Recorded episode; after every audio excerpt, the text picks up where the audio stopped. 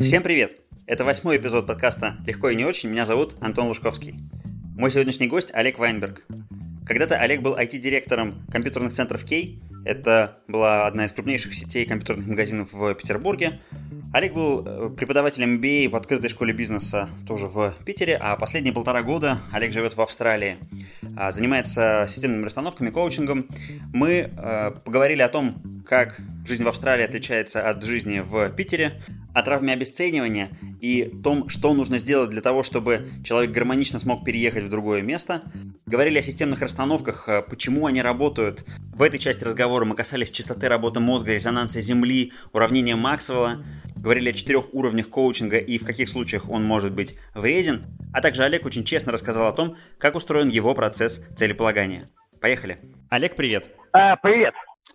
Э, скажи прежде всего, неужели так действительно плохо все с интернетом в Австралии? В Австралии с интернетом как бы и плохо, и хорошо. Одна из проблем Австралии – это низкая плотность населения. Поэтому проводной интернет очень тяжело тащить, поэтому он достаточно плохой и достаточно дорогой. То есть за DSL 512 я плачу там порядка 60 долларов в месяц, и он, э, это DSL, который асинхронный, периодически он провисает. Есть с проводным интернетом не очень хорошо хорошо. Австралийцы это понимают, они принимают австралийские там, все национальные программы по а, NBN, National Broadband, но получается пока плохо, потому что они поручают это делать тем же самым компаниям, которые зарабатывают безумные деньги на мобильном интернете. А мобильным интернетом здесь неплохо.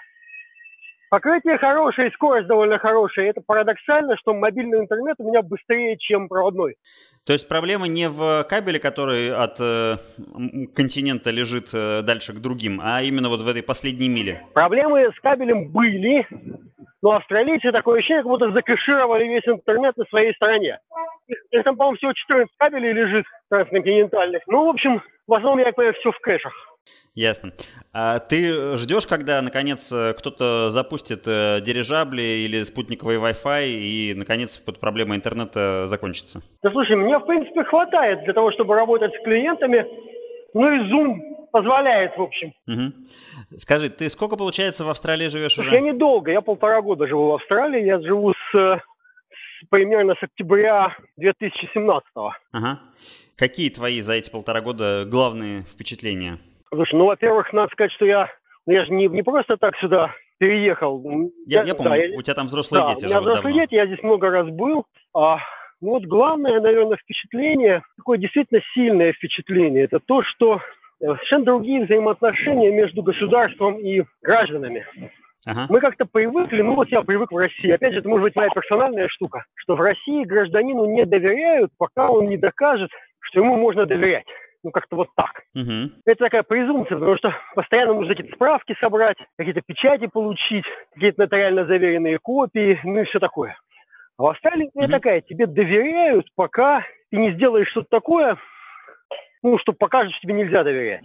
Например, вот характерная штука для меня была, в России нету договоренности с Австралией о взаимном признании водительских удостоверений. У Польши так. есть, у Литвы есть, у Латвии есть, в России нету. Mm-hmm. Поэтому я, если я на временной визе, я могу пользоваться своими российскими правами хоть 10 лет. Но как только uh-huh. я получаю постоянный вид на жительство, у меня он такой, а я через 3 месяца должен пересдать на права. Угу. И там, когда пересдаешь, приходишь в департамент транспорта, так же, как у нас, сдаешь сначала устный тест, потом записываешься на практический тест. И на устном тесте, на устном тесте нет никаких этих наших компьютеров, строгих дядечек-милиционеров. Тебе выдают такую заламинированную бумажку, на которой уже там ногтем продавлены все ответы, которые только можно. И говорят, там сядь где-нибудь там в уголочке, значит, там поставь галочки, потом приходи. Угу. Вот. Никто там особенно не следит. Потому что считается, что ты, ну, ты же понимаешь, что экзамен дело серьезное. Ты серьезно подходишь. Но больше меня поразила анкета. У нас есть медкомиссия, и там надо проходить врачей в России и постоянно борются с тем, чтобы не было левых медкомиссий, чтобы были честные медкомиссии. Да-да. А здесь а, в анкете есть галочка, две галочки, по-моему, если я правильно помню. Одна, что я вообще здоров, а вторая, что я могу водить без очков. Я должен поставить галочки и, и все, и расписаться. Угу. Ну, потому что я не маленький, я взрослый, я понимаю, что важнее дело серьезное, я должен быть здоровым, ну и так далее. Все. Вот это меня это какая-то мелочь, которая сильно поражает, да, там, там, если тебе нужна какая-нибудь заверенная копия, нотариально заверенная, как у нас это называется, ты идешь на почту или в аптеку, как не смешно, именно в аптеку, а, ищешь там Justice mm-hmm. of Peace, это волонтер, который не берет с тебя ни копейки, ни копейки не получает, который при тебе делает ксерокопию твоей бумажки, на ней расписывается, ставит mm-hmm. печать, и все. Это и есть нотариально заверенная бумажка. Какой, какой рынок э, пропадает? Да. Ну, в смысле, пропал. Да, такие вещи, они, конечно, поражают. Именно вот такой очень высокий уровень, уровень взаимного доверия государства. Mm-hmm. Наверное, вот это. Ну и такая очень спокойная жизнь, конечно. Может быть, потому что я в Квинсленде живу. Квинсленд не вся Австралия. Квинсленд такая, Австралию считают большой деревней. Uh-huh. Но это действительно, улицы почти везде можно перейти. Город-миллионник Брисбен, улицы можно перейти по диагонали.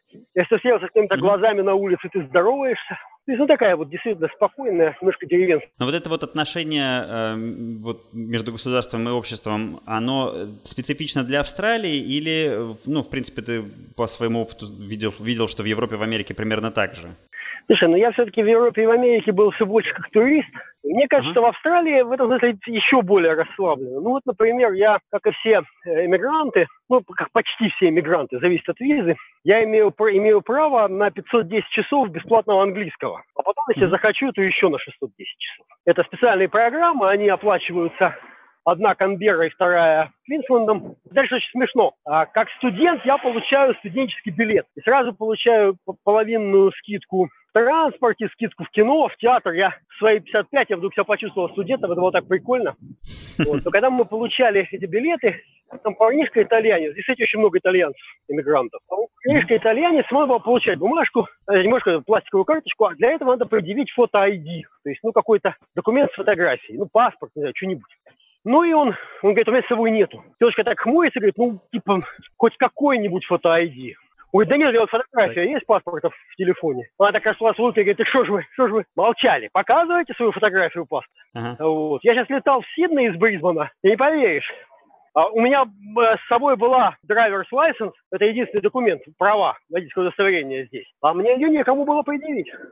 От слова совсем. То есть ты просто взял и зашел в самолет? Да, здесь документов не надо. Ты здесь подходишь, набираешь код бронирования, тебе печатается посадочный талон, и все, и ты с ним идешь в самолет. Здесь нет, нету процедуры паспортного контроля вообще. Не отбирают эту воду в бутылках, никому она нафиг не сдалась. И опять же, что поразило, вот, то есть не, не, не могу не сказать, потому что я летаю много, летаю в разных странах. Единственная страна, в которой я вот, это, вот с этим столкнулся, цены в аэропорту не отличаются от, цены, от, от цен в городе. Вот чашка кофе как стоит в Мерло 4,5 доллара, так она и стоит. Она везде стоит 4,5 доллара. Что в студенческой общаге, mm-hmm. что в центре Брисбена, что в аэропорту. У нас где-нибудь там в каком-нибудь, в каком-нибудь там Домодедово, как зайдешь, посмотришь на цены в этом буфете, чувствуешь, что попаститься даже полезно. Хорошо. У них есть некая идея, что нельзя наживаться на том, что человек в затруднении. Я здесь оказался в 2011 во время большого бризбенского наводнения, когда продукты там на лодках доставляли в магазины буквально. Цены не поменялись при этом. Потому что, ну, как бы всем тяжело, западло наживаться, когда всем тяжело. Угу, угу. А у нас, я помню, какая-то деревня была, которая там дальнобойщиков э, кормила и, и поила, и обогревала так, что те потом решили ее объезжать и игнорировать, когда закончился там снегопад или что-то такое ну было. Ну вот, вот. Скажи, ты вот за эти полтора года, вот эта жизнь вот в этой атмосфере, ты чувствуешь, она тебя изменила? А, слушай, я стал поспокойнее, я стал порасслабленнее. Но, с другой стороны, видишь, я же профессиональный коуч. И как профессиональный коуч я ну, сам периодически обращаюсь к своему терапевту. То есть я, я не могу, я не имею права не работать с собой так или иначе. Uh-huh, uh-huh. Поэтому что здесь было от жизни в Австралии, а что моей проработки? Но есть этот момент, который, да, действительно, я тут был в Питере, и мне надо было поговорить с кем-то, кем-то то ли с э, интернет-магазином. То есть кто-то где-то накосячил. Мне надо было с ними uh-huh. поговорить по этому поводу и получить то, что мне хочется. И моя знакомая послушала меня, как я говорил, я, я договорился очень быстро, почему очень быстро договорился. Uh-huh. Она, я положил трубку, она говорит, слушай, говорит, ну все, ты иностранец. Я говорю, почему? У нас так не разговаривают. Я вдруг понял, что я разговариваю, я в уме, э, в Австралии, когда ты хочешь кому-то обратиться, это звучит так. I was wondering if you could. Да. Это, это непереводимо, это, это, так сказать, я так вот угу. подумываю, вот не могли бы вы вот в принципе, вот это как-то так звучит. Я понял, что я мысль да. перевожу вот именно так, и я разговариваю так даже по-русски. Когда я говорю, говорю, слушайте, а что бы вы могли мне сказать, если бы я вам предложил сделать вот так? Uh-huh. Это вот и это, это здорово меняет, кстати сказать, вот, вот такие вот вещи. Вот, наверное. наверное То есть оно не, не, не принято, не, пере, не переводимо, но работает? Да. Даже да, в России? Даже в России работает прекрасно. Круто. А, ну и когда прилетаешь в Москву, то поначалу а, а, а, а шалеешь немножко от, того, от момента вот входа, входа, когда надо войти в узкое место, ну, в метро, например. В Австралии так. нету идеи кого-то обогнать. Человек впереди тебя идет, вот, ну, там, ты подходишь к узкому месту, он впереди тебя и надо замедлиться. Угу. Все, кто впереди тебя, впереди тебя и пройдут. Все, кто сзади тебя, сзади тебя пройдут. Никто тебя обгонять не будет. Ну, то есть, как вот угу. нет этой идеи обогнать и строиться. Также и на дорогах. Угу. На дорогах здесь, кстати, скорость – это скорость, никто ее не превышает. Угу. Хорошо. Давай шаг назад. Э, вот для, для, для меня, э, ну, я не, не, не то чтобы очень хорошо знаю твою жизнь, но я вот знаю, что было у тебя два больших перехода. Э, для меня это звучит как то, что ты был директором по маркетингу Кея и ушел оттуда и стал преподавателем, главным образом, в открытой школе бизнеса. И второй твой переход – это когда ты уехал, соответственно, из Петербурга, переехал в Австралию и стал уже вольнонаемным коучем-консультантом. Прав я в этом? Ну, там все поплавнее, э, так сказать, а, как говорят у нас в открытом университете, студенты бегут, бегут хорошо, но направление путают. А, я был IT-директором. А, IT-директором, да, точно. я много-много лет был, был IT-директором КЕЯ, действительно. Я был членом совета директоров и все такое. И преподавать я начал параллельно. Я когда стал директором, то есть я, я очень долго, мне очень нравилось быть вот этим э, волком-одиночкой. Я сам себе программист, сам себе сисадмин, сам себе задачу поставил, сам выполнил. И э, когда фирма разрослась, и у меня появились подчиненные, а у меня до этого был очень неудачный опыт еще в советское время, руководство, когда я завалил работу напрочь, не сумел построить отношения ни с подчиненными, ни с начальниками, я решил, что я постоять не буду, я пошел учиться в открытый университет, питерское представительство. Mm. Я считаю, что вообще, если говорить об MBA, то ну вот настоящий западный MBA это либо открытый университет, либо Стокгольмская школа бизнеса. Вот два места, можно uh-huh. получить нормальный uh-huh. MBA в России. Я пошел туда, я получил сертификат менеджмента британского университета, потом диплом, потом, а потом после диплома они вдруг предложили мне преподавать. Предложили мне преподавать, и я притормозил свой MBA, я преподавал там наверное, лет пять, потом я сделал MBA там же, а, и продолжал преподавать. То есть фактически я последние примерно лет 8 своей работы IT-директором параллельно преподавал в открытом университете как тьютер MBA программы. И тогда вот вопрос, как э, вот этот переход э, дался? Как ты принял решение о том, что ты уходишь вот из э, такой бизнес-практики? Смотри, я примерно в это время занялся, может быть, какое-то время, я занялся психологией, я занялся хеллингеровскими расстановками. А у меня, я, я, я осознал, что я, ну, так сказать, что когда, когда я занялся всерьез организационной психологией, я понял перспективы организации, в которой я работаю. Ну, плюс еще курс MBA, плюс преподавание э, э, менеджмента. Я понял, что э, такая ситуация смешная. Я хожу вокруг э, владельца фирмы, протянутой рукой, и говорю, Мишка, давай я тебе немножко денег заработаю, а? Слушай, свои вот кучкой лежат, давай, давай, давай я тебе их подниму и отдам. А он говорит, да нет, это не то, что нужно. А меня страшно бесит, потому что я понимаю, что ну, мои бонусы завязаны на, на доход фирмы, а а то, что мы делаем, это ну, бессмысленная вещь. А главное, есть осмысленное, а это бессмысленное. А когда я начал заниматься mm-hmm. психологией, я понял, что и с точки зрения менеджмента не объяснить. Когда я начал заниматься психологией, я понял, что а, что вещи намного глубже, что люди создают фирмы не для денег, что что я пытаюсь потащить фирму туда, куда она в принципе пойти не может. Mm-hmm. Что я пытаюсь, что я провожу спасательную операцию. Я я пытаюсь спасти там э, организацию, которая мне не принадлежит. Что, в общем, mm-hmm. смешно. А, я понял, что перспектив в, в Кее для меня нету. А, не потому, что для меня лично нет, потому что выше меня уж только генеральный директор, все. А у организации перспектив нету. Ну и действительно, после того, как я ушел, она не открыла ни одного магазина, несколько закрыла, а, собственно, в этом году она продалась. Все, ее больше нет. Uh-huh, uh-huh. Поэтому я уходил оттуда не потому, что я очень хотел уйти, а потому что я уже не мог оставаться. У меня было ощущение такой тошноты. То есть ну, меня реально тошнило. Почти на физическом уровне. Я уже просто не мог туда ходить. Э, я правильно понимаю, что ты э, оттуда уже вот э, в, в бизнес, чтобы вот что-то что делать, ну, то есть ты оттуда уже ушел окончательно в консультирование и преподавание? Знаешь, там смешно получилось. Я ушел просто в никуда. Я mm-hmm. ушел в никуда, меня поприглашали э, немножко Иногда это было смешно, меня пригласили там кого-то исполнительным директором, мы пошли разговаривать, а, на меня посмотрели, сказали, вы знаете, типа, все хорошо, но а, вот у нас специальный срок обязательно, три месяца. Как вы к этому отнесетесь? Я говорю, категорически против. А, мне не хватит трех месяцев, чтобы понять, хочу я с вами работать или нет. А, мне нужно специальный срок как минимум пять месяцев, а лучше шесть. Потому что мне надо понять, подходит ваша фирма мне, не подходит, сработаемся мы, не сработаемся. Лицо, лицо владельца надо было видеть. Это было прикольно. Вот. В общем, mm-hmm. я походил. Было одно из предложений, которое я вот, а, ну, может быть, даже немножко жалею о том, что я от него отказался. Меня приглашали стратегическим IT-директором в юмор, Сережа Федорин. Uh-huh. Вот. Может быть, это было бы интересно. Но, видишь, в тот момент я был очень глубоко травмирован а, вот идеей командной работы. Потому что я много лет mm. верил в то, что мы одна семья, в том, что мы команда. Вот во, во все эти вещи я довольно долго верил. Пока я, наконец, не понял, что что это все фигня. И в новую семью ты уже не хотел? Да, меня, меня вот воротило вообще от идеи командной работы. Мне надо было как-то от нее отдохнуть, как-то прийти в себя вообще от идеи, от идеи команды. Угу. А, вот. Ну, а пока я приходил в себя, прошло, в общем, достаточно много времени. Сейчас я, наверное, уже могу работать в команде. Я уверен, что я могу работать в команде. Но вот тогда я там несколько лет просто это было нереально. Ну хорошо, я понял.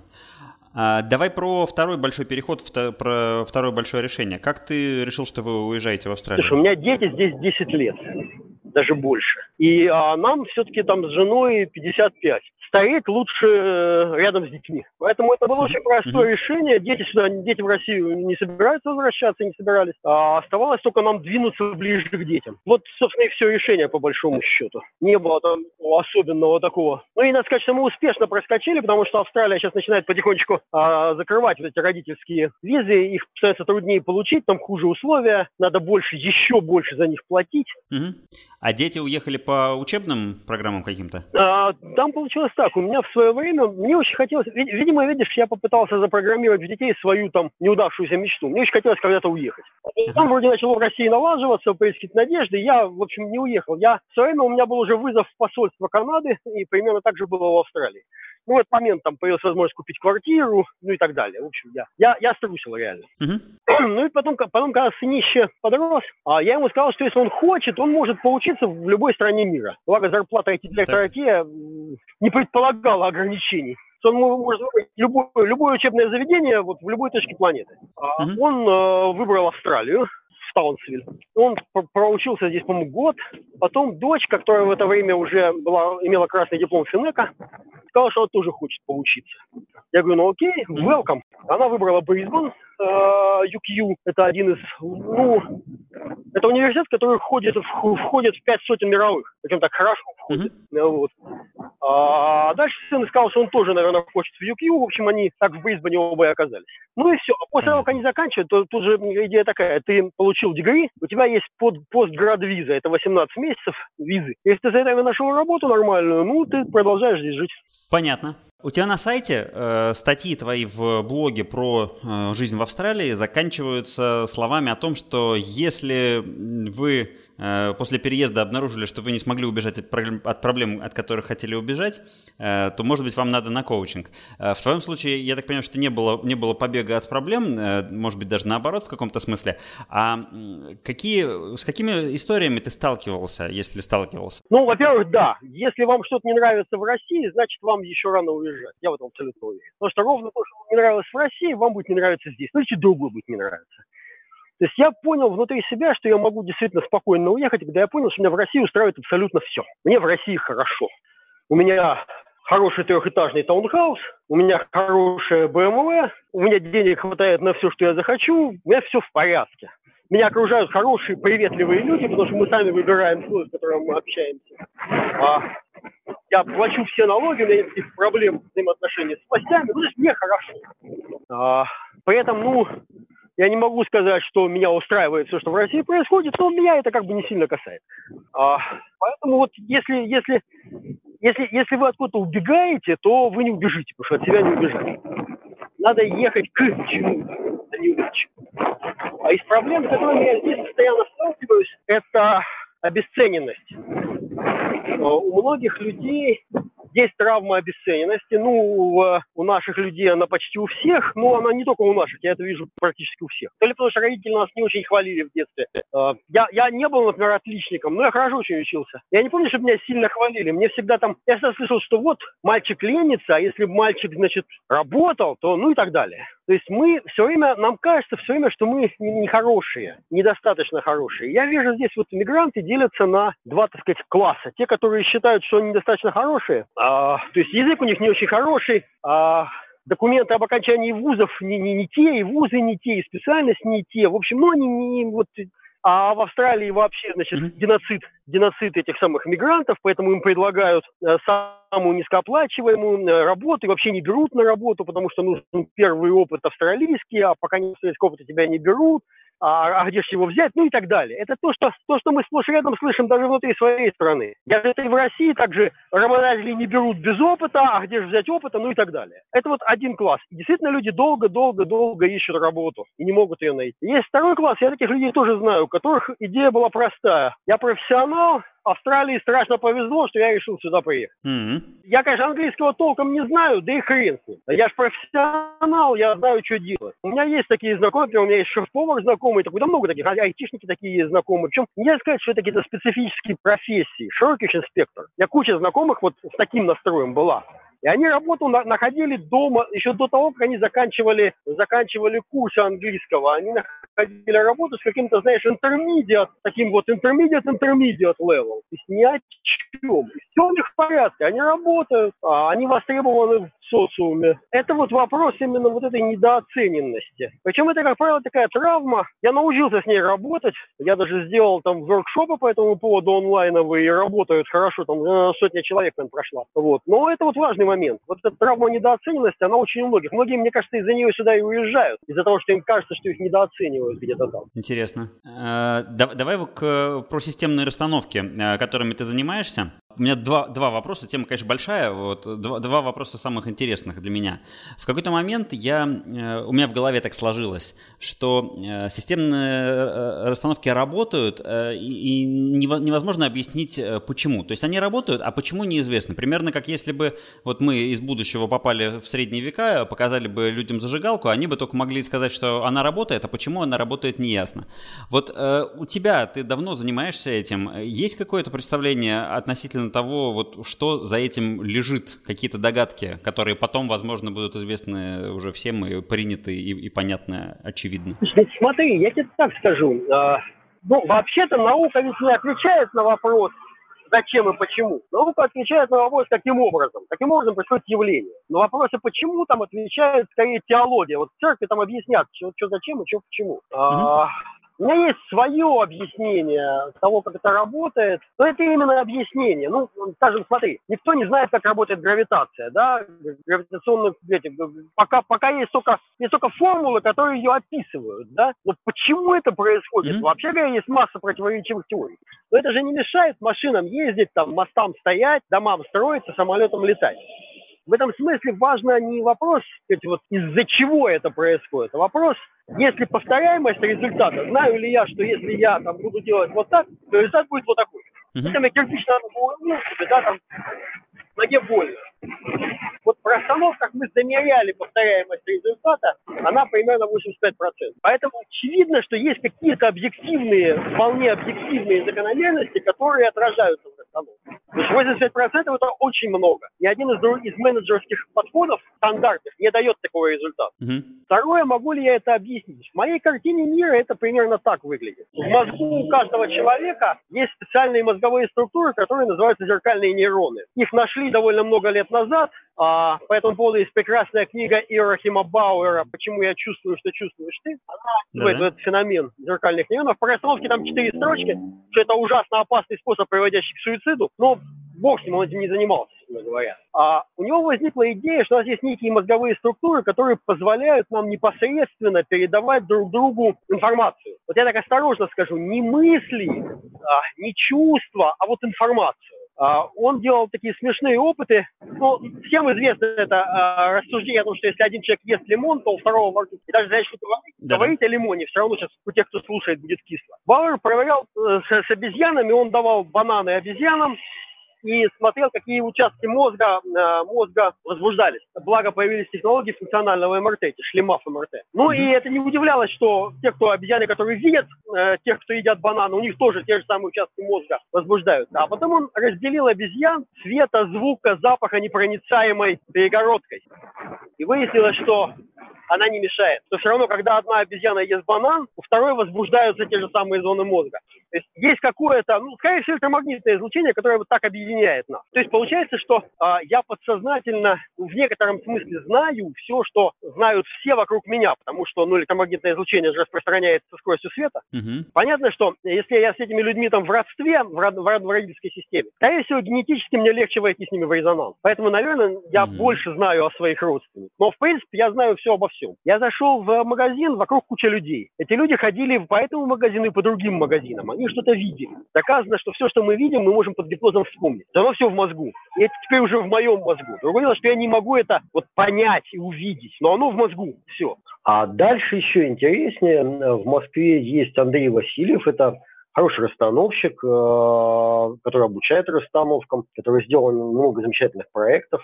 А, который по первому образованию радиофизик. И когда мы с ним обсуждали это, и он э, сказал, «А, ты знаешь, э, человеческий мозг излучает на частоте 6-8 Гц, и это ровно а, частота резонанса Земли, если считать Землю колебательным контуром. В общем, ну, как, как э, инженер, как электронщик, я знаю, что если у нас колебательный контур вводится в резонанс, то в нем образуется стоячая волна, и она может стоять там сколь угодно долго, долго не теряя энергии. То есть, по сути, все, что наши мозги излучаются, излучают, а все это, оно в виде такой вот стоящей волны навсегда остается в поле Земли. И по сути, по сути получается, что все, что мы когда бы то ни было подумали, почувствовали, оно, оно где-то есть, до него можно добраться.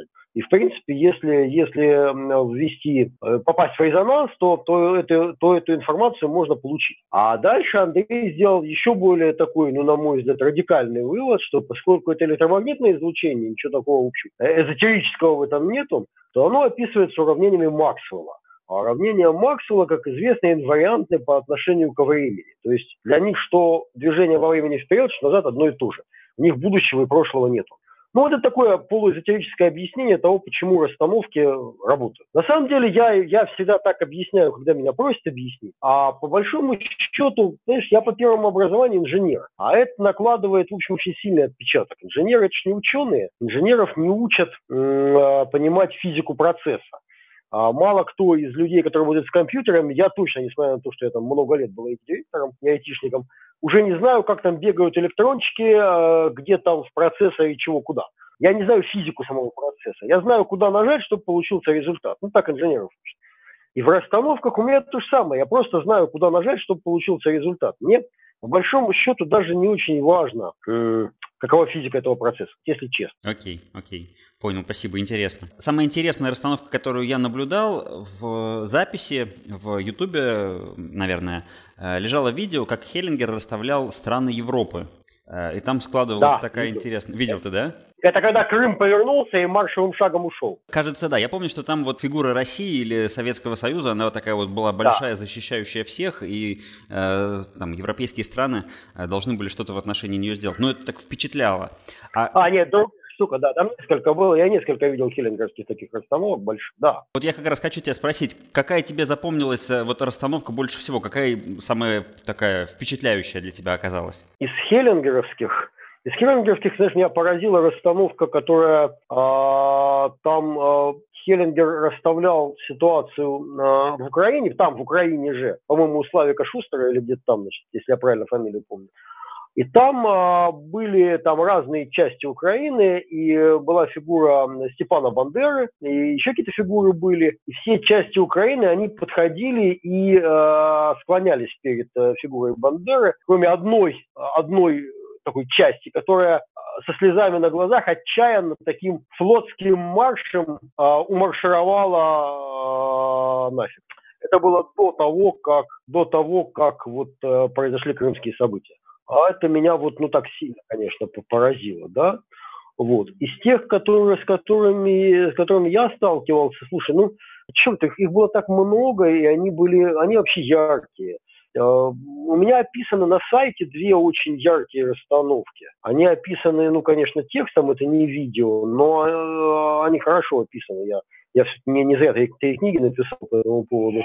Да, вот, я умею писать. Э, вот на сайте у меня можно посмотреть. Одна из них очень такая а до сих пор я ее помню, называется «Эхо, эхо минувшей войны». А вот, наверное, самая а, такая мощная, да, не мощная расстановка, но это была расстановка, в которой я отчетливо понял, что в этом есть правда, в том, что расстановки показывают, есть правда. А, что это точно нельзя придумать, головой нельзя придумать. Э, меня поставили, это была не организационная расстановка, это была совершенно семейная расстановка. Меня поставили на роль эсэсовца, надзирателя концлагеря для уничтожения евреев. Ну, с моей фамилией это был, конечно, исключительно умный жест.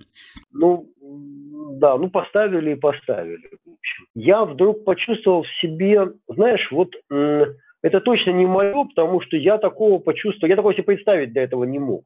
Э, потому что я вообще себе не представлял, как можно так относиться к людям. Я после этого понял, наверное, почему, почему фашисты э, устроили Холокост э, с такой легкостью. А, и я не знаю, мучила ли их совесть, похоже, что не очень. А я вдруг, вдруг, вдруг те, те, те заключенные, которые, заместители, которые были вокруг меня, которые там лежали на полу, они для меня вдруг перестали быть людьми. Они стали чем-то вроде, знаешь, вот таких опарышей. Вот э, чего-то такое, что вызывает, ни, ничего не вызывает, кроме брезгливости. Они точно, точно, точно не, не, не были для меня людьми, и, как сказать, просто вот, ну, собрать в совок и выкинуть, это было, ну, ну как, как полы подмести. Я точно не могу ничего такого испытывать, правда. Вот. И когда с меня сняли эту роль, это мгновенно исчезло, но, но память осталась до сих пор. Вот она такая, именно как память. Как память, что такое тоже возможно. Как ты думаешь, э, это связано вот с э, тюремным э, стэнфордским экспериментом. То есть э,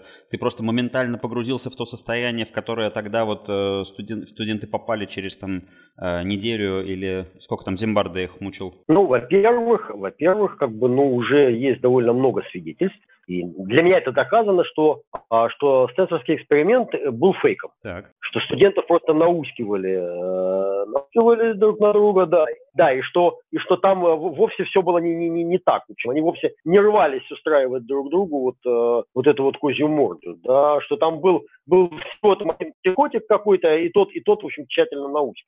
Поэтому э, нет, смотри, э, еще раз, давай еще раз повторю когда тебя ставят в расстановку, ну, например, я когда ставлю человека, я, как правило, не говорю, кто он. Uh-huh. Еще раз, понимаешь? То есть, э, когда человека ставят в расстановку, он может не знать, кто он. От этого ощущения не зависит. Я не знаю, как это работает, правда. Вот меня, меня бессмысленно спрашивать, я инженер. Среди расстановщиков есть куча сказать, ученых, которые пытаются там напридумать какие-то гипотезы, теории. А для меня здесь ситуация очень простая. Ты помнишь, как развивалась вся наука, вся-вся-вся, все естествознание? Оно развивалось через эмпирическую фазу. То есть сначала набиралось огромное количество фактов. Сколько лет понадобилось физике, чтобы от эмпирической фазы перейти к теоретической фазе, да? Ну, лет 100, наверное, 150. Ну, наверное. Расстановки существуют лет 20-30. Расстановки еще не вышли из эмпирической фазы.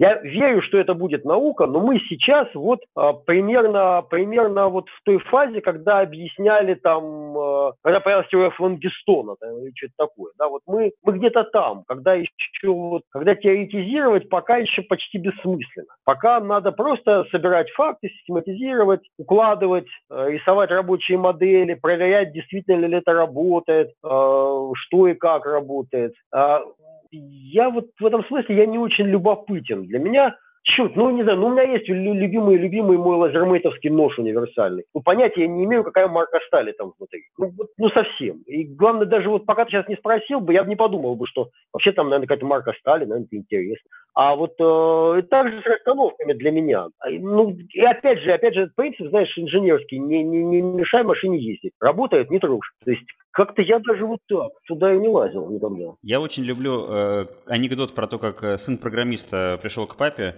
и говорит, я заметил, что солнце каждое утро встает на востоке, садится на западе. Тебя это устраивает? Устраивает, ничего не трогаем. Да-да-да-да. Давай про другую область твоей деятельности, не менее интересную, про коучинг. Ты там уже давно. Расскажи, как э, с твоей точки зрения в русскоязычном, получается уже я не, не про Россию буду тебя спрашивать, а про русскоязычное пространство. Как коучинг себя там чувствует? Нашел ли свое место, закрепился, развивается? Вот э, как тебе кажется? А, слушай, ну, э, тут как бы есть в этом смысл. Во-первых, коучинг, он э, бывает ну, в моей картине мира он бывает четырех уровней. Uh-huh. По крайней мере, я умею работать на четырех уровнях. Первый, это самое распространенное, это то, что вообще называют в основном коучингом. Это так называемый коучинг 1.0. Это вот такая классика, прояснение потребностей, а, прояснение причин, прояснение ресурсов, а, доступа к ресурсам, построение плана, тайм-менеджмент, ну и вот все такое прочее. А эта штука себя вполне хорошо чувствует. Главным образом она себя чувствует хорошо именно применительно к бизнесу. Ну, недаром там э, тренинги по тайм-менеджменту, ну, сейчас только, только ленивый не ведет, вот я, например, ленивый. Это чувствует себя вполне хорошо, коучи, э, так, такого коуча можно подготовить достаточно быстро, э, и он достаточно быстро наберет силу, и будет хорошо вполне, вполне работать. Единственная проблема в, этом, в этой ситуации, на мой взгляд, что если у человека есть какие-то глубинные травмы, такие серьезные травмы, то коучинг для него он не то что бесполезен, он вреден. У меня один из знакомых, он прошел коучинг в хорошем месте, у хорошего коуча. Абсолютно никаких претензий. Так сказать, э, действительно хорошо прокоучили, но, но именно прокоучили. Цель вижу, препятствий не вижу, до ресурсов долезу. А, ну, сейчас там уже все в порядке, а поначалу это обошлось в квартиру, машину, там, ну еще что-то. Потому что когда цель вижу, а, а препятствий не вижу, одно из препятствий а, то, что а, психологические травмы не позволяют иметь деньги вообще, сколько-нибудь существенные, то ну вот так вот оно и получится. Поэтому коучинг 1.0 в моей картине мира, он вот, э, его надо про проходить одновременно с терапией. Ну, то есть надо, надо ходить там раз в недельку к терапевту раз в недельку к коучу. И тогда будет потрясающий результат. А дальше есть э, такой вариант коучинга, коучинг 2.0. Это когда надо изменить какое-то поведение конкретное в конкретном контексте. Ну вот у меня, был один из клиентов, девочка, она великолепно поет, э, и я диски ее слушал, это просто фантастика. Но как только она выходит на сцену, выходила, она, у нее голос пропадал совсем. Она вся зажималась и все. Вот надо изменить конкретное поведение, вот эту зажатость убрать в конкретном контексте на сцене. А обычно на это дело уходит там, ну, от часа до двух э, у такого у понимающего коуча. И обычно уже используется не просто вот, так сказать, разговорный жанр, а используется какие-нибудь методы типа нейролингвистического программирования. Типа потому что я еще NLP-мастер и люблю это дело. Вот. Или, или, э, например, человек боится летать на самолетах. Это то же самое. Да? Или там э, на каком-нибудь корпоративе там начальник там уснул э, лысиной в салат уткнувшись. И теперь как лысину увидишь, так значит на смех пробивает. А оно как бы на, на, на директорских планерках может быть не умеет. Ну, надо вот с каким-то конкретным поведением в конкретном контексте разобраться. Это помогает, а, помогает, но а, вот это, э, сказать, коучинг 2.0. Единственное, здесь, если, если там под этим что-то еще глубже лежит, то это может где-нибудь вылезти. Причем не обязательно там, где, так сказать, лечили, условно говоря. Ну, знаешь, если, если у такого резинового надувного медведя лапу пережать, то у него не обязательно вторая лапа вылезет, у него может ухо. А дальше может быть, э, дальше коучинг уровня 3.0, это коучинг, а, когда надо поменять какое-то поведение во всех контекстах. Ну, например, человек, панические атаки во всех контекстах. Или там человек раздражителен во всех контекстах. Или человек э, теряет время во всех контекстах. Всегда и везде. Или там, наоборот, затрахал всех бешеной энергией всегда и везде. То есть вот ну, во всех контекстах. А это тоже NLP в основном. А, и коучинг 4.0 – это когда коучить надо не человека, а всю систему, всю его систему. Это вот то, то, то, то, что получается только расстановками, ну, по крайней мере, в моей картине мира. Причем расстановки это не обязательно вот, ну, в такой мере, как э, это обычно происходит, там, когда куча народу, там э, все рыдают, все в соплях. Не обязательно, я это делаю по скайпу много, и тогда я просто прошу человека представить стоящую маму, представить стоящую, стоящего там дедушку, э, посмотреть на него, может быть, встать на место дедушки, посмотреть оттуда. Ну, то есть либо вот словами, либо такие пластиковые фигурки, видеокамеру включаем, мы фигурки на полу расставляем. А, это так тоже работают такие вещи, но это когда речь о том, что, э, что вообще смотри, какая интересная штука. Если, э, если нам не нравится какое-то наше поведение, то э, я на это смотрю немножко нестандартно. Я вообще смотрю на это не как, как на проблему. А в НЛП есть такое понятие позитивного намерения. Что бы мы ни, ни делали, мы хотим для себя чего-то хорошего. Для себя. Любви, покоя, комфорта, люб, там, не знаю, уважения, принятия, что-то еще.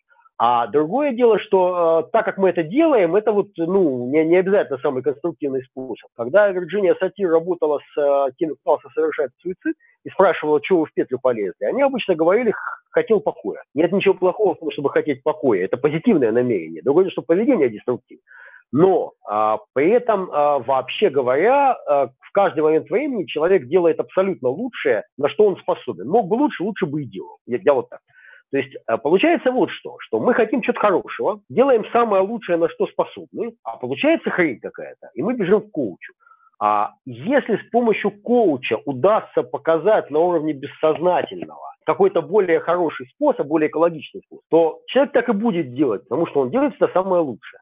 То есть а, получается, что любое, а, любая проблема, то, что мы называем проблемой, деструктивным поведением, может быть, там проблемой в целой организации – на самом деле это не проблема, это решение. Только оно не самое удачное. Это такое компенсаторное решение. Есть, как бывает, если пятка болит, человек начинает там ногу ставить по-другому, мышцы спины закрепощаются, шеи, и начинает голова болеть. Нет смысла пить обезболивающее. Надо там с пяткой разбираться. Вот э, наше поведение, то, то, то, с чем мы пытаемся как справляться коучингом или любым другим способом, это компенсаторное явление. И надо докопаться до позитивного намерения, понять, какого позитивного намерения нам надо с помощью такого странного компенсаторного поведения, и, ну и, дать, дать, дать другой набор вариантов. Я, может, тебе пример, если хочешь, приведу, вот как это работает. Ко мне пришла девочка, э, я был членом управляющего офиса, э, членом э, правления клуба IT-директоров питерского, Ко мне пришла девочка из управляющего офиса, вся в соплях. А я как раз вот, вот, вот, ся, ся мнил великого коуча. Приходит говорит, слушай, все, я уже не могу, а, значит, э, шеф задолбал, не так сидишь, не так свистишь, я на работу идти не могу, меня тошнит, все, не могу. Я говорю, слушай, так увольняйся, что ты в конце концов, ты молодая девочка, что ты работу не найдешь? Сейчас э, нельзя, весной работу не найти, надо ждать до осени. Я говорю, ну хорошо, ну подожди до осени. Я не, не могу, я уже, значит, не так сидишь, не там свистишь. Ну так по кругу побежать. Я ее пару кругов еще послушал, говорю, слушай, давай так. Ну, поговорили с ней еще немножко. Я говорю, давай так, теперь напиши 20 вариантов того, что бы ты могла делать по этому поводу. А она мне смотрит, говорит, ты что, ты типа, ну ты рехнулся, я могу либо уволиться, либо не увольняться. Так, вот тебе ручка, вот тебе бумага, садись и пиши. Она тупила, все тупят, потому что бессознательно такими слоями лежит. Она тупила, потом говорю, пиши что угодно, там, не знаю, послать сигнал СОС инопланетянам, пускай приедут, заберут. Ну, то есть вот, вот что хочешь пиши, любой бред пиши. Она э, потупила, потупила, потом написала, и, по-моему, даже больше 20 написала. Там разная была, разные совершенно вещи были. Но одна из них была спеть начальнику с утра песенку, чтобы он, значит, не сердил.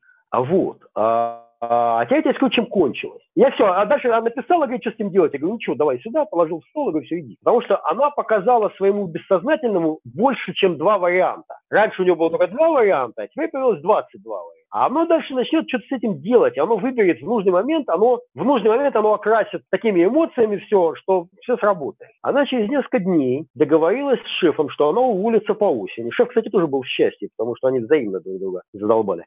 А, вот. А, что она подберет себе сменщицу, что она обучит, там, что типа все будет мягко.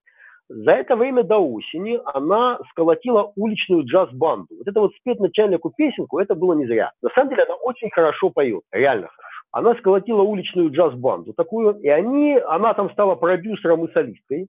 И они по всем корпоративам там поют. В общем, она у меня в Фейсбуке в друзьях абсолютно счастливый человек.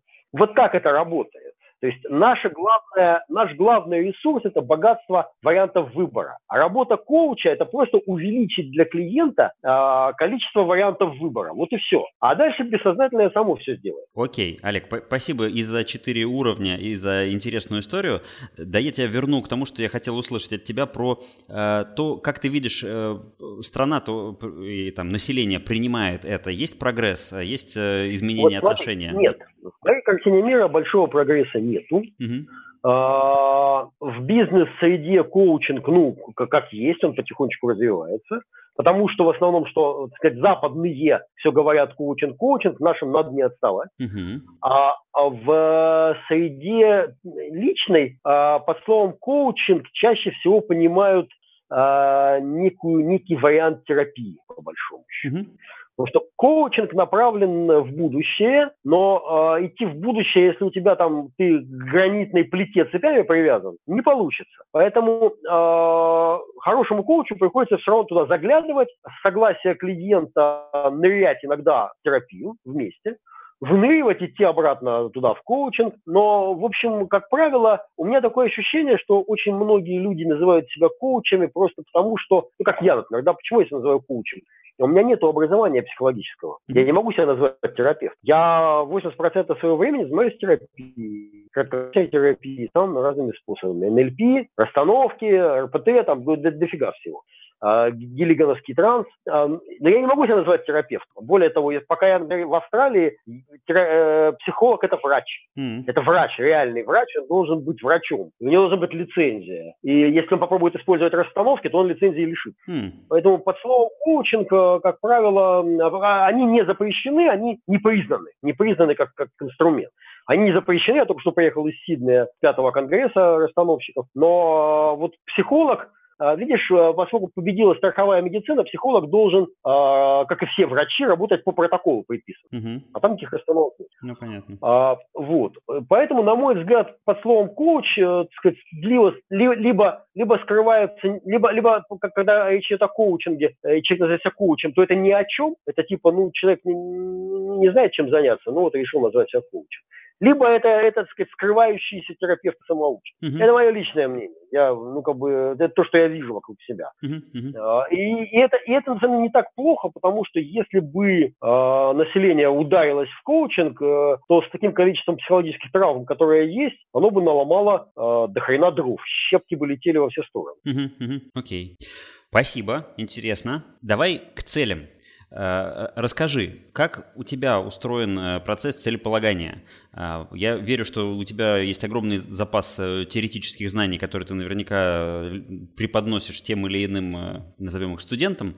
А что работает лично для тебя? Как у тебя это устроено? Планируешь ли ты год, месяц, неделю, день? Какие у тебя вот есть практики, техники? Честно? Угу. Как-то тебе честно или на запись? Не-не, мне как раз очень-очень-очень честно. Я... Смотри, если очень честно, то почти никак. У меня есть, э, так сказать, э, ну, вещи обязательные, которые, ну, они поставят в план графики, и все. Если uh-huh. клиент мне позвонил э, и сказал, что он хочет со мной встретиться, мы договорились, то он попал в расписание, он там стоит. Ну, или там раз в неделю в среду я здесь волонтерю в службе спасения, и у меня тренировки. Uh-huh. Ну, или там в мае я вот должен сесть в самолет и полететь в Москву и в Питер, чтобы а, провести там путешествие героя. Uh-huh. Это вещи, которые просто стоят в плане. Я не планирую дальше, чем на дальше, чем на там, на полгода, может быть, вот такие вещи, там, пуска всякие. Я вообще, честно говоря, я понимаю, что такой странный коуч, э, но я не, не очень большой сторонник планирования, потому что мне нравится жить сейчас вот, э, сказать, легко и свободно. Просто день пришел, день ушел, погода хорошая, птички щебечут. Угу. Вот так.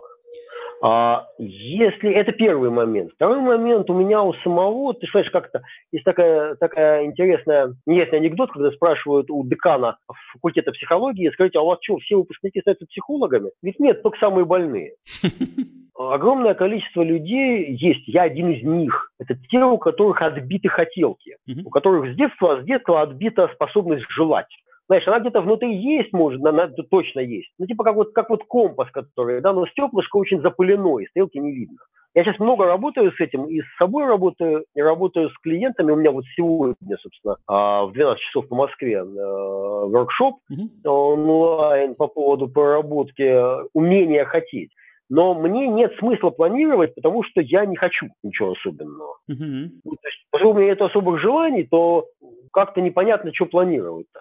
Ну смотри, у тебя в мае путь героя в Москве. Ты его же как-то там запланировал, ты же поставил себе целью провести эту программу или там ее просовершенствовать, создать новую программу. Слушай, ну мы, мы, мы когда проводили с Ириной Розенберг последнего пути героя, путешествие героя, мы посмотрели, сказали, ну что, когда? Ну давай в мае. А когда в мае? Ну, посмотрели в мае выходные, вот эти выходные, вот эти выходные. Вот и все, она посмотрела, чтобы у нее ничего в этот момент не попадало. Я посмотрел, чтобы у меня ничего не попадало. Дальше я сейчас начну вокруг, вокруг этой поездки в северное полушарие ну, прикручивать к ней что-нибудь еще, чтобы, чтобы летать как можно меньше, а делать как можно больше. Uh-huh, uh-huh. Поэтому я в этом смысле, видишь, я очень хорошо могу помочь людям, э, помочь людям разобраться с их целью, помочь им убедиться, что это их цель, а не цель мамы, папы, бабушки, дедушки и вообще, что это не напридумал, что действительно ему будет толково. После этого я могу сделать так, что он туда пулей полетит. Угу. Но сам-то я, собственно, никуда не лечу. Получается, что ты э, там карьеру сделал, э, трехэтажный дом построил, BMW э, купил, но не то, чтобы ты об этом мечтал, а и когда стало вот возможно вот этим всем не заморачиваться, то ты не заморачиваешься и больше ничего особо сильно и не хочешь. Да, я, я, я, я это точно не мечтал, потому что когда, когда жена решила строить дом, то я этого просто испугался. Я, я сейчас это помню. Вот. Видишь, опять же, у нас есть два типа, два типа мотивации. Есть мотивация на достижение и мотивация на избежание ну, вкус. Угу. И у меня метапрограмма, она такая довольно сильная мотивация на избежание. Для меня скорее важно, чтобы не случилось чего-то плохого, чем чтобы случилось что-то хорошее. Как ты знаешь, я, я как-то настолько уверен, что мой мир ко мне хорошо относится, что мой мир обо мне заботится, что мне как-то и хотеть-то ничего не надо. Оно все, что надо, оно само как все происходит. Угу. Я давно заметил, я это заметил еще там чуть ли не в институте, там, когда я вдруг понял, что у меня всегда есть деньги ровно столько, сколько надо. Если мне вдруг нужны деньги, то подворачивается какая-нибудь халтура, подворачивается какая-нибудь работа, кто-нибудь старые долги отдает. Вот э, я, я вдруг понял, что мне можно особо ничего не планировать, когда будет нужно, все произойдет само. Угу. Это, наверное, то, что называют вот по, ощущением потока, но я не, не чувствую никаких специальных ощущений по этому поводу. Ну, хотя, может, я так живу. Знаешь, мне очень смешно было. Я как-то пришел э, к своему учителю НЛП, к, к Маше Степаненко, Маш, а научи меня входить во вторую позицию. А она как заржет, я говорю, Маш, ты что? Я говорю, тебя научить входить во вторую позицию. Тебя надо научить из него выходить. А вот. А, то есть, ну, может быть, может быть, я просто так живу, я привык так. Но у меня не было никакого. У меня, знаешь, когда что-нибудь происходит, когда что-нибудь надо, ну, тогда появляются планы, цели. Там, я переехал в Австралию, надо было купить, купить жилье. Ну, типа, собрались и купили. А что тут планировать-то? Okay, okay. Ну, три месяца ездили, три месяца ездили, смотрели, наконец, наконец одно понравилось. Хорошо. Скажи, ты э, сейчас вот сказал, что э, прорабатываешь э, вот эту историю с возможностью желать и хотеть. Э, есть э, распространенное упражнение, распространенная техника написания 100 желаний. Ты когда-нибудь делал это? Какое у тебя к этому отношение? Нет, никакого. Ну, то есть я думаю, что это очень хорошая техника. А, очень хорошая техника. Это примерно то же самое, о чем я рассказывал, когда я просил там девочку 20 вариантов uh-huh. действий написать. Да. А когда мы пишем 100 желаний, то мы своему бессознательному показываем другие варианты. Uh-huh. И оно, возможно, оно, возможно, потом возьмет и сделает какое-нибудь 101, 102, а из них вместе сделает 103. Это очень хорошая техника. Я уверен, что это хорошая. А, я о ней слышал, но я лентяй. То есть твое, э, твое неумение, там, непрокачанная способность э, желать, она настолько сильная, что ты даже не, не можешь пожелать себе написать 100 желаний, хотя знаешь, что это полезно. Слушай, ну я сейчас, я сейчас занимаюсь много достаточно прокачиванием своей способности желать, и оно, оно наконец хоть как-то начало появляться, я хоть что-то начинаю хотеть. Да, там. Ага. Но у меня долгие годы это было вообще заблокировано, то есть совсем. Угу. Я мог хотеть чего-то для жены, для детей, там как-то вот для, для родной фирмы и все такое. А хотеть для себя, э, то ли воспитывали так, что типа мужчина не должен для себя ничего как-то... У меня, у меня проблокирована эта штука, okay. вот, к сожалению. Я понял. Расскажи, расскажи про энергию. А, что для тебя является источником энергии, где ты ее э, в, ну, черпаешь э, и находишь силы для того, чтобы делать все то, что ты делаешь? Скажите, а как вы расслабляетесь? А знаете, я не напрягаюсь. Ага. А, слушай, для меня источником энергии является примерно 9-часовой сон. Mm. 8-часовой сон. Если я сплю э, дофига, то я очень бравый, боевой и энергичный. Mm-hmm. А, на самом деле, это, это, это вторая, вторая сторона этой, извините, не, не, не, для, не, для, не для этого радио сказано гребаные медали, угу. а, я не умею отдыхать. Mm. Я все время должен что-то делать. Я не могу просто так сидеть. Мне даже с книжкой сидеть трудно. Я, я могу либо что-то делать, либо спать. Вот, э, ну, потому что, видишь, видимо, в детстве, в детстве были родители так, что, так сказать, э, сидеть праздным было позволительно только если ты заболел, либо ты не спишь. Да. Тогда ты быть праздным. А остальное ты должен что-то делать. Я помню, у меня бабушка вечно толклась там в огороде, и дед, и там, и они вечно считали моего отца бездельником, потому что он инженер, значит, и пришел с работы, и не, с лопатой тут же, значит, не побежал на огород. Угу. И у меня это так же, я не могу просто сидеть, поэтому я начинаю что-то придумывать. Ну, в лучшем случае, там, тупить в Фейсбуке. Но и то я туплю как? Я сижу, пишу посты, потому что я их размещаю, потому что люди приходят на вебинары, потому что люди приходят как клиенты, ну и так далее. То есть как-то получается, что я или сплю, или работаю. И это, это вот, этому тоже мне надо научиться отдыхать. Uh-huh, вот, uh-huh. По чесноку. А, я тоже сейчас тоже над этим работаю. Как-то смешно звучит, да, работаю для того, чтобы научиться. Чтобы не, научиться не работать. Ты, я сейчас вспомнил историю. Э, курсе на третьем я работал торговым представителем в одной компании да. и ждал, когда мне выдадут новый корпоративный автомобиль, и, собственно, можно будет начать ехать э, работать. Вот, собственно, делать то, что мне полагается по должностной инструкции. Э, приходит ага. коммерческий директор в помещение, там проходит мимо, спрашивает, а ты что ничего не делаешь? Тебе что, нечего делать? Я говорю, а я наивный, сколько там у меня лет было на третьем курсе, говорю, ну да, нечего делать, жду, когда машина будет. Я вижу, как у моего менеджера рядом просто лицо сереет, зеленеет, а, и потом э, проходили какие-то там объяснения на тему того, что, Антон, ну что ты говоришь? Ну нельзя коммерческому директору говорить, что тебе нечего делать, даже если это объективно. А, такая вот наивность. Э, ну, я, да. я, я умел, видишь, э, ничего не делать, если э, была такая ситуация.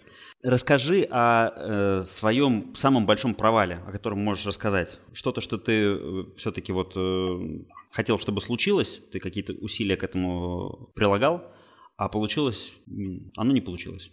Ну вот типично, типично был, а, один из у меня был, это, это вот э, на работе, это стоило мне трех лет жизни, а организации стоило там примерно 140 тысяч долларов. А, ну это такой бизнес-провал. Бизнес-провал нормально? Да, конечно.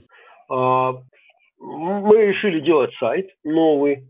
А я решил подойти к выбору подрядчика научно. Есть такая схема сбалансированного понятия решений, там матрицы, весовые коэффициенты. Я, в общем, подумал, придумал критерии отбора, э, их согласовал с э, руководством, сделал матрицу, сделал кучу предложений, нашел кучу фирм, отбросил как положено самую дешевую и самую дорогую. Я сделал все, как меня учили в открытом университете. Так. Вот. Все, чему британцы учили, все по науке сделал. Мне бы задницу бы от стула оторвать и доехать до офиса всех этих фирм. Uh-huh. Посмотреть, насколько я еще внутри себя, как я это чувствую. Да? Интуиции подоверять немножко. А я решил, что не, мы все чувства отбрасываем, мы смотрим на цифры. В общем, я выбрал э, фирму, они оказались жуликами. Если mm. бы я доехал до офиса, я бы понял, что офиса нету просто. Mm. Что это, это комнатуха в подвале, где сидит один человек с компьютером. Mm-hmm. И, и все. Вот. Но я этого не сделал, я это сделал только там по прошествии довольно длительного времени. В общем, три года жизни, 140 тысяч долларов, нам пришлось искать другого подрядчика, который сделал таки сайт киевский. Тот, тот на котором Кей сейчас живет. А три года жизни почему получилось? А получилось так, что мы одного подрядчика, мы Сначала один подрядчик делал, э, там, там довольно сложный был проект, там надо было сделать э, одновременно и сайт, и автоматическую генерацию карточек товаров. В общем, там несколько фирм оказались завязаны. Там ну, сложная была история. Ну, в общем, это вот примерно так. Ну, я могу там, я, я могу там, значит, э, кивать на обстоятельства, потому что, ну, не только я в этом смысле постарался. Один из наших подрядчиков, как потом мне он признался, что его совладелец – это совладелец Престижу, крупного интернет-магазина, угу. который увидел в нас конкурентов и отдал распоряжение проект Kia завалить. Uh-huh. Вот. А, ну, то есть там, там много чего было, так или иначе, вот, вот да. Вот это был мой такой крупный провал, наверное. Такой реально крупный провал. Угу, угу. Спасибо за историю, окей. Ну и вот я, мораль, мораль у меня оттуда, что типа э, на все своими своими глазами доверять своей интуиции. Вот mm. все эти научные способы это здорово, mm-hmm. но это просто это способ, чтобы обосновать решение. А решение оно должно должно быть. Хорошо, спасибо большое. Давай закругляться. Два финальных вопроса давай, у меня. Давай. Три книги, которые повлияли на тебя больше всего. Господи, как я боялся этого вопроса. Первое красное и... Первое, что входит, приходит на ум, это заповедник гоблинов. Это Клиффорд Саймак, заповедник, заповедник гоблинов. А потом очень сильно на меня повлияло, повлияло Зимов Foundation, основание И вот эта его идея, вот эта вот его идея, что решение является правильным, когда оно является единственным. Идея на самом деле неправильная, но она мне очень долго, долгие годы, она меня повлияла и долгие годы мне мешала. Окей. Okay. Вот. Третья книга. Окей, я прям вот встану, оторвусь, дойду до полки. Она же должна быть где-нибудь, если она повлияла. А хрен. Уф. Ну, ты вопросы задай, не знаю. Две вспомнилось, а третья не вспомнилась. На меня очень сильно повлиял, знаешь, портфель учебников, которые мне выдали в открытом университете. Ага. Это не одна книга, это вот курс открытого университета, э, что сертификаты, что дипломный, что MBA они повлияли, то есть не сказать как, они просто мировоззрение перевернули. Uh-huh. Вот это, наверное, вот то, что повлияло просто колоссально.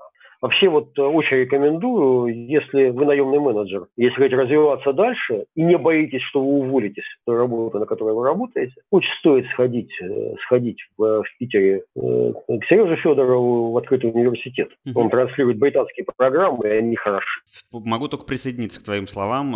И Сережа прекрасен, и учебное заведение. Да. Хорошо, да, пусть да. будут две книги и, и рекомендация да, по, да, по, по, по, по, да. по проф... И, и чемодан учебников. И да. чемодан учебников, да.